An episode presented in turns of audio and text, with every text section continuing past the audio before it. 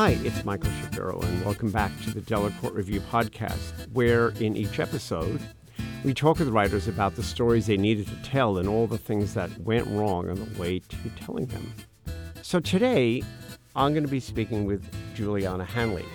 And the thing that you need to know about Juliana is that she is not a journalist.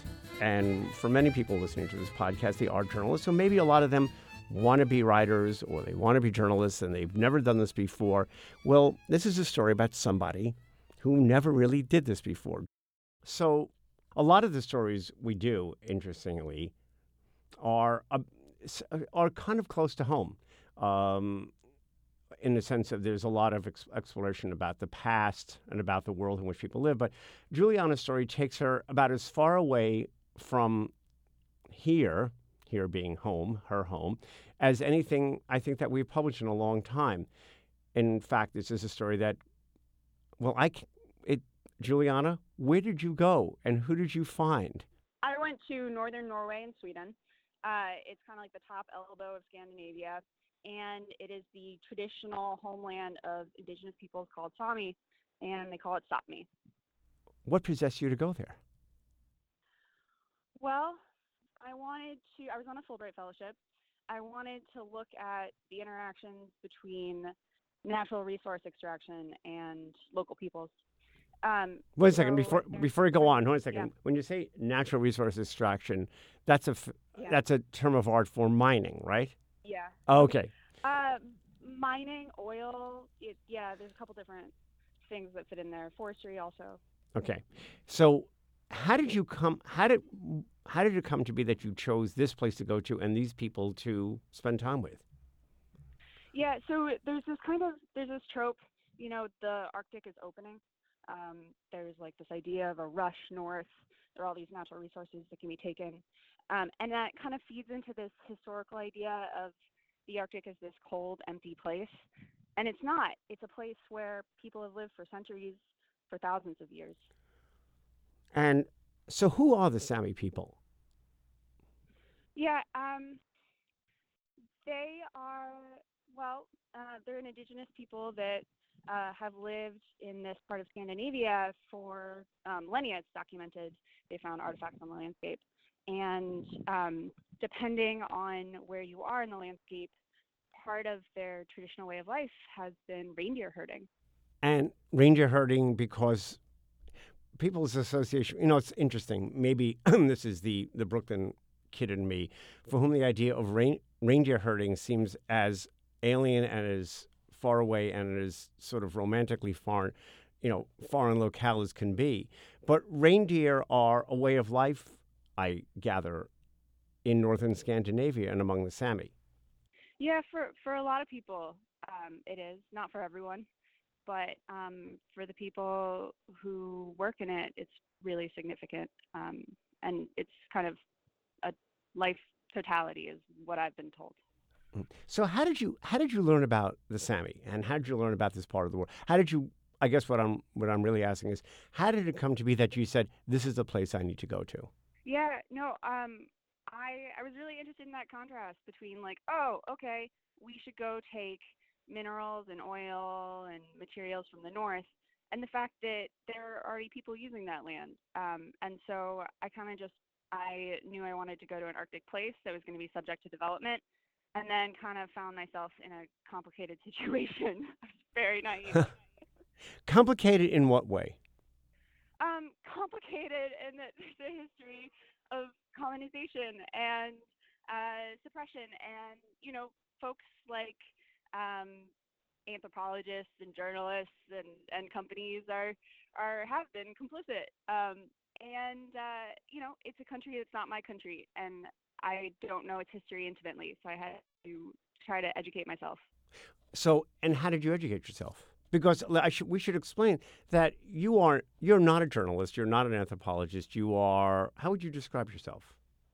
Uh, I would. Well, I have a master's in forestry, and I currently work in uh, like an educational film capacity. I've done research, kind of done different fieldwork projects. Um, hope that's sufficient. I, ask because I think it's important for listeners to hear this. Go well. Listen, I'm not a journalist. I'm not a storyteller. I don't do this for a living, and yet I have a story to tell. And well, I couldn't do it because there were so many people out there with training in this. But you went, and you came back with a story, and we're really excited to be publishing your story. But you went there and basically had to learn how to do this on the fly, didn't you? Yeah, well, you know, as an undergrad, I I tried my hand at writing, but yeah, um, I was operating in a totally new context and uh, had to learn a lot. Um, less about like folks and writing things, and more just about the context in which I just put myself. So is that what happened? You just sort of showed up there uninvited one day with, with you know, a notebook and a pad maybe, or um, and a tape recorder and started talking to people? Um, that's not that far off. I, you know, I had contact with a few folks. I met, I had done a um, story in the area the like a season a year before, and met someone who had in passing just said, you know, you should really come to this area. We have like a great story, and I took that and ran with it. Well, so who was who was the person who said this to you? How did it come to be that this happened? Yeah, no, um, I was in a coastal area of Norway for for that purpose to look at um, this offshore oil landing. It's a new construction. You know, everyone's talking about like taking oil from the north. Okay, so to do that, you need um, more complicated technologies. You need pipelines. So there was a landing on this part of very part, northern part of Norway, and um, it was kind of being hailed as like a boom town. You know, it's like the wild west of drilling. And someone put me in touch with a reindeer herder um, whose range was going to be affected, or it was affected by a, a mine operation. And so, talking with him, I started getting a sense of of kind of like the web of really complicated, newsworthy, uh, interesting, and like very, you know, uh, compelling, emotional um, context in which this development was taking place. So you show up, and what do you find? I show up and I find that something new is happening. Uh, that people in Kautokeino or Gautokeino, and please forgive all who hear my slaughtered pronunciation of that, um, are starting to talk against mines. And um, they're talking in multiple contexts. The reindeer herders are talking about it. The academics at the local university college are talking about it. Academics who had previously been reindeer herders or were related to reindeer herders. And they were drawing on this protest movement that was happening pretty like had happened like two months previously in Sweden. And it kind of just shook up the whole area. And there's this new kind of like life and energy and like anger really. Um, and so that was very interesting. So I just want to slow down the steps of this a bit because I, what I find interesting, especially in the context of, of what we try to do with the podcast, which is help people tell the stories they need to tell, is you show up there without any real sort of formal training at this. And do you just begin to talk to people? Yeah, pretty much. And what do you ask? I mean, how do you, how did how did you begin? Yeah, well, I started by, you know, shooting off some emails. I um, connected with someone and talked with them before I went up there um, about who I should talk to. This was an environmental activist, and uh, they suggested some folks. They were incredibly um, helpful, and so like God bless the people that talk to you. Um, and so you know, every time you talk to someone else, they recommend a new name or a new person. Um, and they tell you things. They let you know how little you know, which is helpful. And in the course of doing this, did you, in early on, when you think back to the early inv- interviews that you did, without being conscious of the fact that these were formal interviews, what were the kind of mistakes you made? Not that we ever get perfect at this, you know. Yeah, I, I mean, I had, I had prepped, um, but not enough, and um, I went in probably with a certain idea of what was happening, and then I realized that at the same time there are all these different phenomena happening and they all fed into each other and i guess that was part of the um, interesting situation you know the academics the reindeer herders, um, women uh, demanding more um, attention. Did you find at times, interview after interview, where your head is spinning, going, "I just don't get what I'm seeing and hearing here"? Yeah, um, there's a what I observed, and and you know maybe this doesn't wouldn't ring true now, but what I felt when I went there was that folks had a conversational style which wasn't what I was familiar with. Um, fewer words, you know, uh, more concise, and so that was my impression, and I had to try to listen, try to understand a little harder and to try to also know what my place was, which was, you know, a foreigner who just came to this town. Were they suspicious of you?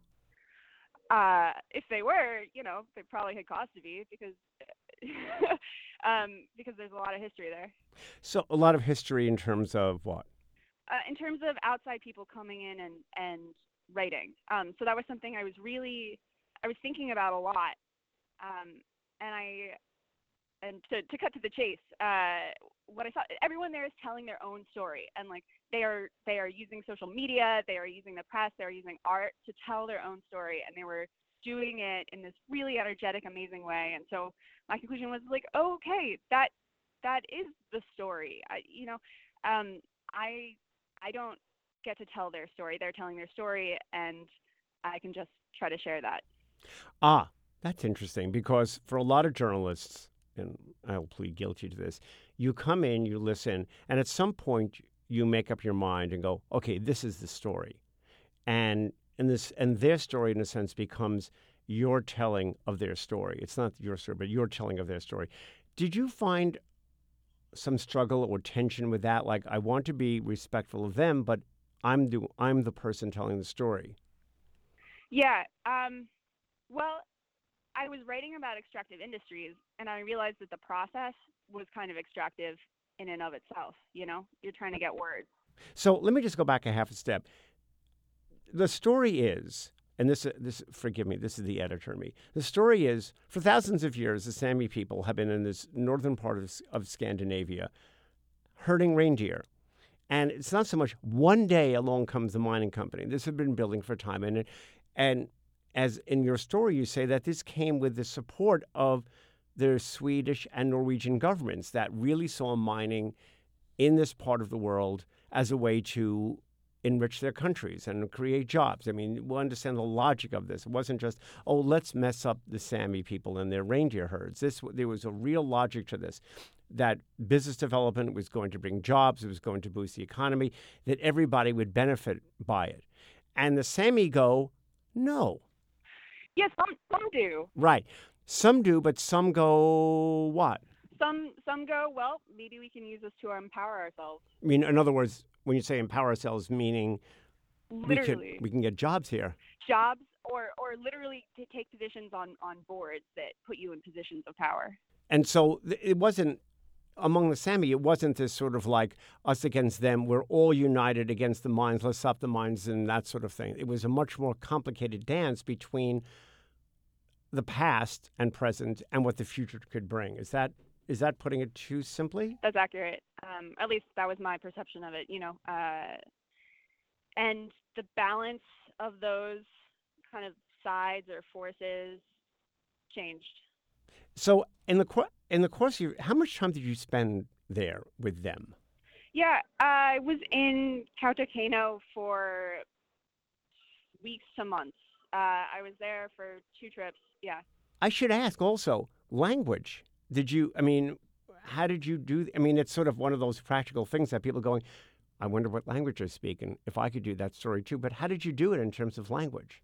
Yeah, so the language that a lot of folks in Kautokeino speak is uh, Sami, but they also speak Norwegian and they also speak English.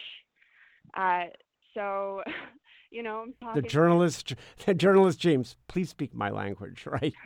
I know. So, I had it. I had it pretty easy. I had pretty. I had it set up really nice in terms of language. And how did you feel about it at first? How hard was it at first with the actual writing it down? Yeah, um, some was easy, Uh, others were hard um, because. What was easy? I- because that's what people always want. What was the easy part that I could do that first? What was Um, easy?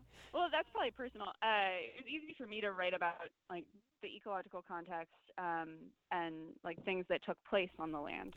You know, it's interesting. I should interrupt for a second because when I remember when your story first came in over the transom, I remember Sissy Falligant, our wonderful editor who you worked with, and had said you should really look at this story. And what really caught me up was a physical description of what it looked like there.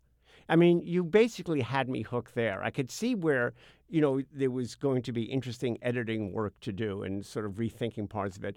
But nonetheless, there were a couple of scenes. It was this scene of what, in the beginning, the very beginning of the first draft that you sent to us, was what snow looked like, how how you know, um, moss growing on trees, and also early on, and it's still in the piece. I'm really happy about is a scene of the actual the reindeer being herded into a, I guess a corral. Was that part? Were those parts hard to write? Because they're really, you just nailed it with those. Yeah. Oh well, thank you. And no, that was a joy to write. That was easy. It, you know, it's so interesting you should say that because it showed. It really, when you say, why was it a joy to write? I love when writers say this. Why was it a joy? Yeah, uh, because it's fascinating and beautiful, and because you wanna you wanna pin it down and you wanna share it. Let me ask you one final question that I should let you go, which is now that you've done, sorry, you now that you've done journalism, do you want to do it again? Yeah, the joy of writing about things and is immense, and like the the fact that you folks now have some sort of knowledge of that situation is amazing. Um, so yes. So yes, because it succeed. You succeeded. You you you went there, kind of not really knowing what you're doing. You stuck around. You came back with a story. You told the story, and now the story is going to be there for people. Is now available for people to read, and you did it. So for some, that would be an addictive thing. Like I want to do that again. so do you want to do it again, or is it like never again? That was too hard. Hell yeah, I'd do it again. Okay, that's what we wanted to hear. Thanks for listening. This has been the Delacorte Review Podcast. Our producer is Katie Ferguson. Our editor is Mike Hoyt, senior editor Sissy Falligant, associate editor Natasha Rodriguez. And we'd be hopeless and helpless without our two wonderful interns, Andrew Wang and Maddie Natelli. Thanks a lot.